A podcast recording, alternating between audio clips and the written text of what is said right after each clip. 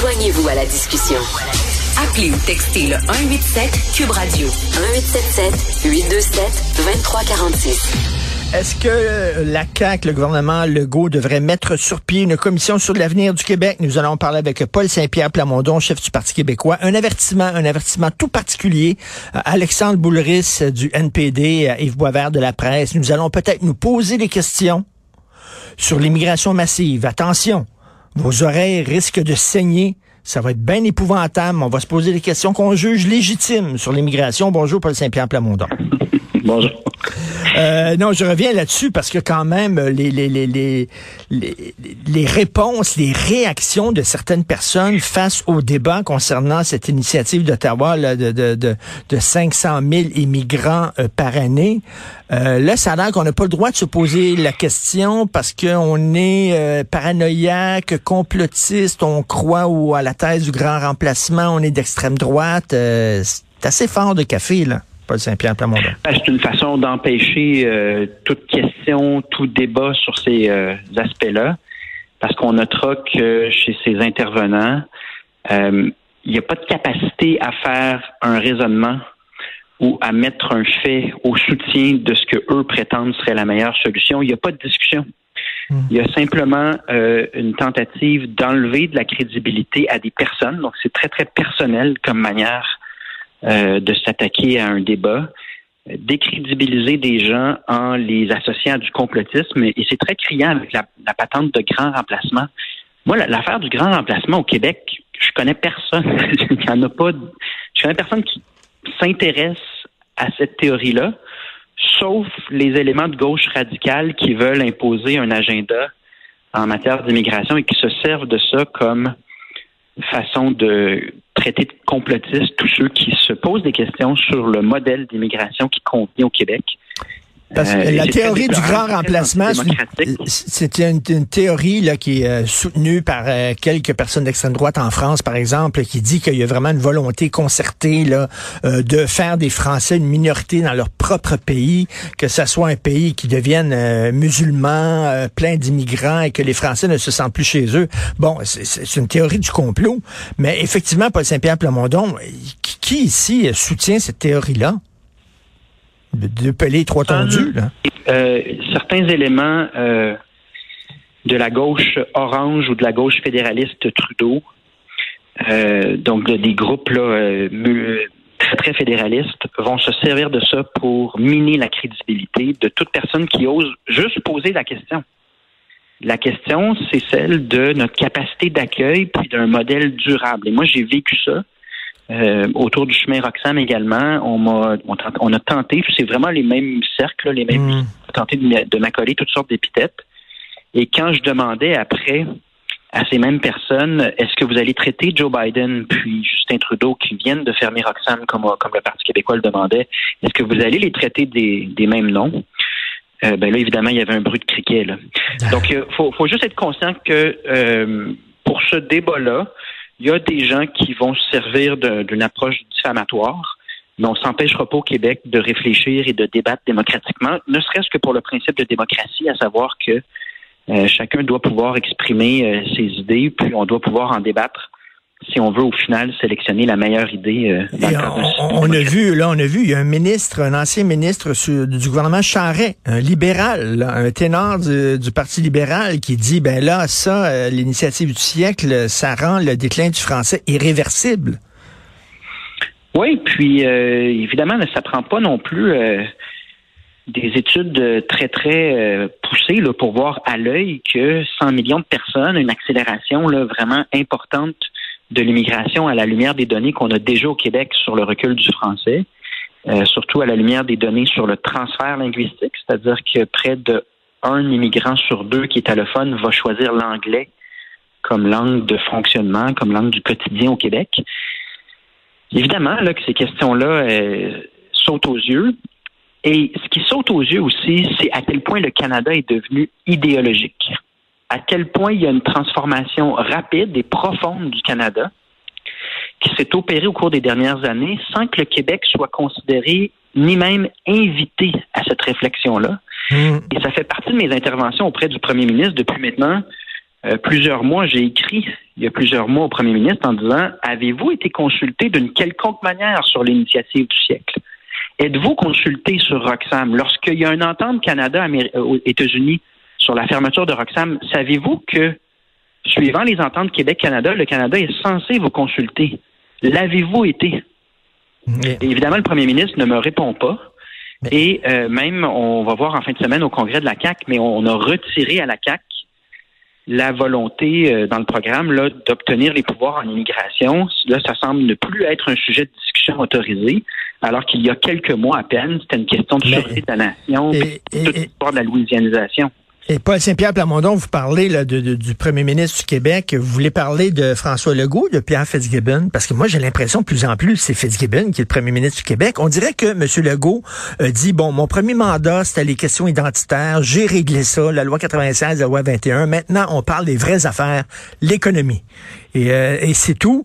Euh, donc, on ne veut plus parler d'identité. Le, hic, c'est que le Canada t'en parle encore, là, parce que le Canada, ils sont dans, dans une logique de nation building. C'est ça qu'ils font. Ah, le déclin du français au Québec ne ralentira pas.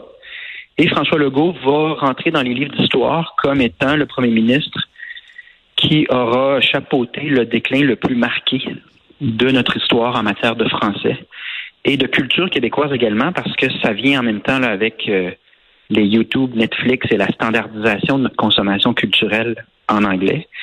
Tout ça aura eu lieu sous la CAQ. tu sais, quand on dit le premier mandat de François Legault, quand, quand tu dis ça aura servi à des questions identitaires, moi je vous dirais plutôt que c'est les campagnes électorales, les deux premières de la CAQ, qui ont porté sur des questions identitaires à des fins très, très électoralistes. C'est-à-dire que mm. c'est pas tant que la CAQ avait l'intention d'agir sérieusement. Souviens-toi, Richard, quelques jours avant le scrutin des dernières élections, François Legault qui sort et qui dit Je considère un référendum sur l'immigration pour rapatrier les pouvoirs. Ben oui.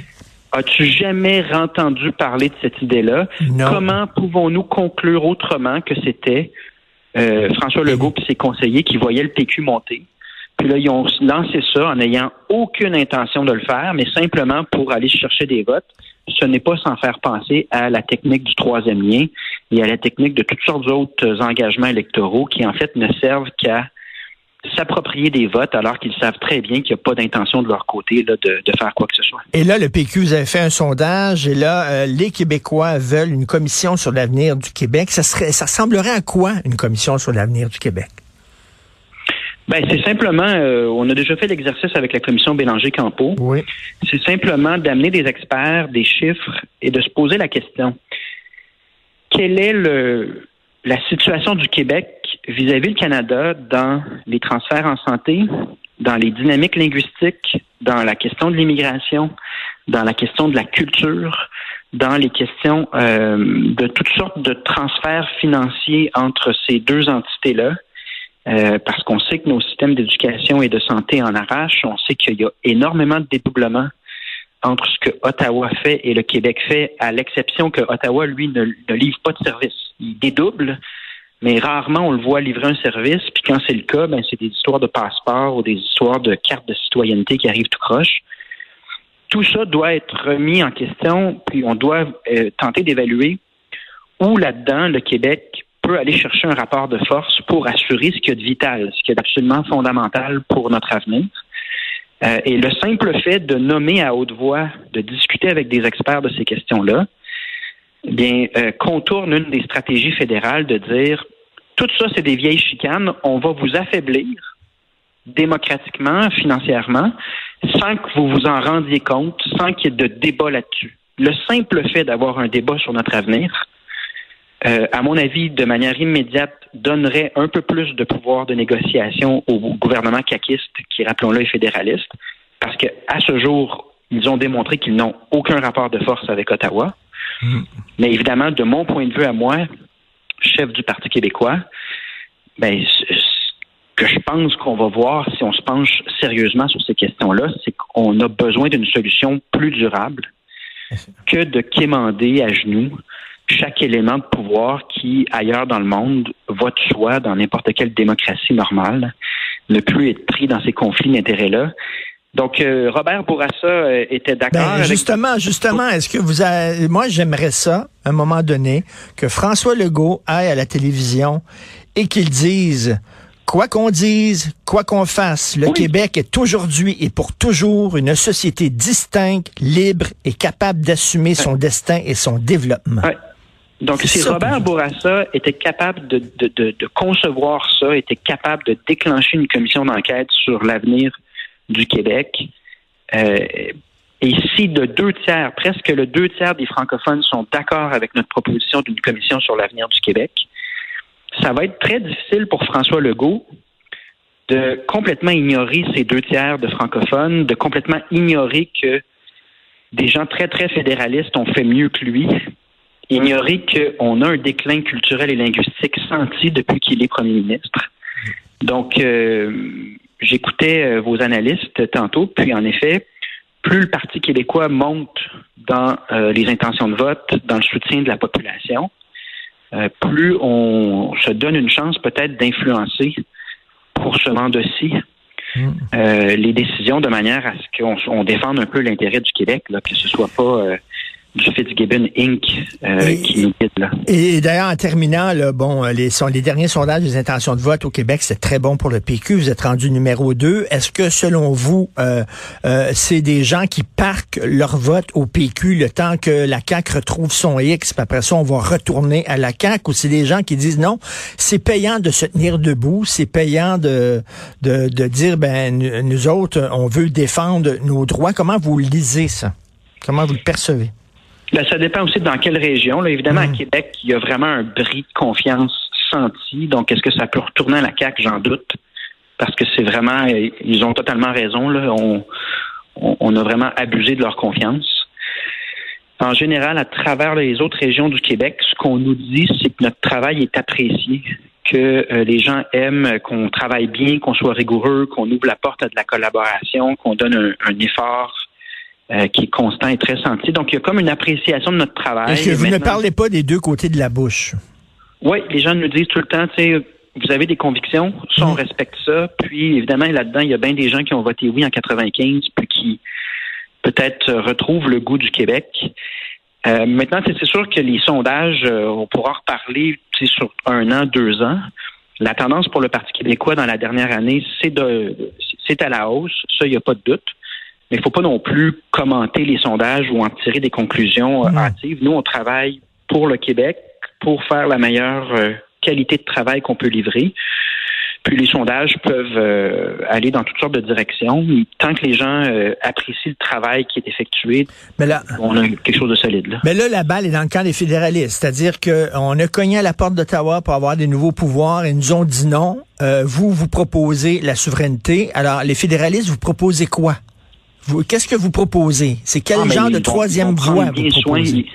ils, vont prendre bien soin de ne rien proposer. Toute la technique Jean Chrétien, c'est les vieilles chicanes. C'est de dire, faut pas en parler. Puis, euh, ceux qui sont euh, qui posent ces questions-là, c'est la même technique dont on parlait au début. Mais ce sont des gens repliés sur soi, ce sont des gens qui vivent dans le passé. Puis là, il y a ben toutes sortes de techniques pour décrédibiliser ceux qui refusent le déclin du Québec qui refusent cet affaiblissement calculé de notre démocratie. Donc, euh, ils vont. C'est sûr que le fédéral n'embarquera pas dans une proposition.